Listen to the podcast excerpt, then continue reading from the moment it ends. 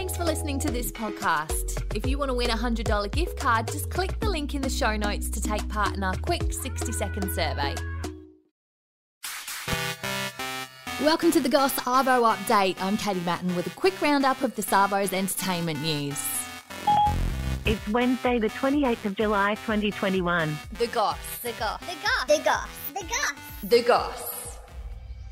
Mila Kunis and Ashton Kutcher have admitted they don't bathe their kids. If you can see the dirt on them, clean them. Otherwise, there's no point. The couple who have two kids, daughter Wyatt, aged six, and son Dimitri, who's four, said they never washed them as newborns and rarely do now. Mila said she suffered from skin outbreaks and that she didn't have hot water as a kid, so never showered much. She added that she only washes necessary body parts. I don't wash my body with soap every day, but I wash pits and and slits. I wash my slits and my.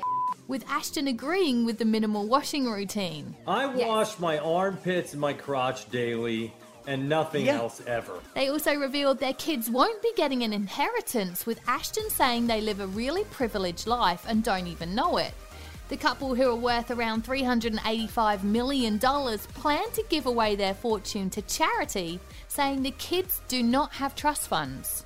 Ashton did say he'd consider investing in their potential business plans one day, but they will not be given cash for no reason. They join a bunch of celebs who won't be leaving their money to their children, including Bill Gates, Gordon Ramsay, and Elizabeth Hurley.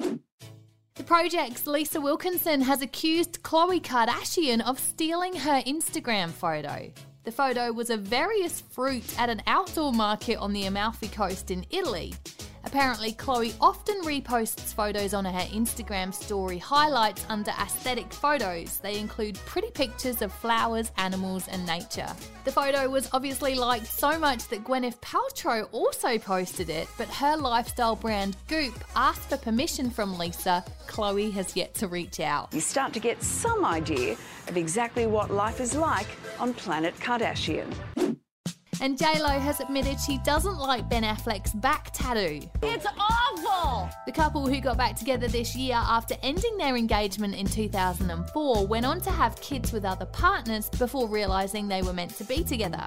They're currently spending Jen's 52nd birthday together aboard a $130 million super yacht in Italy. Apparently, JLo has never liked Ben's choice of tattoos. It has too many colors. They shouldn't be so colorful. Follow us, like, rate, and subscribe wherever you get your podcasts, and that's the Goss Arvo update. See you again in the morning. A Podshape production.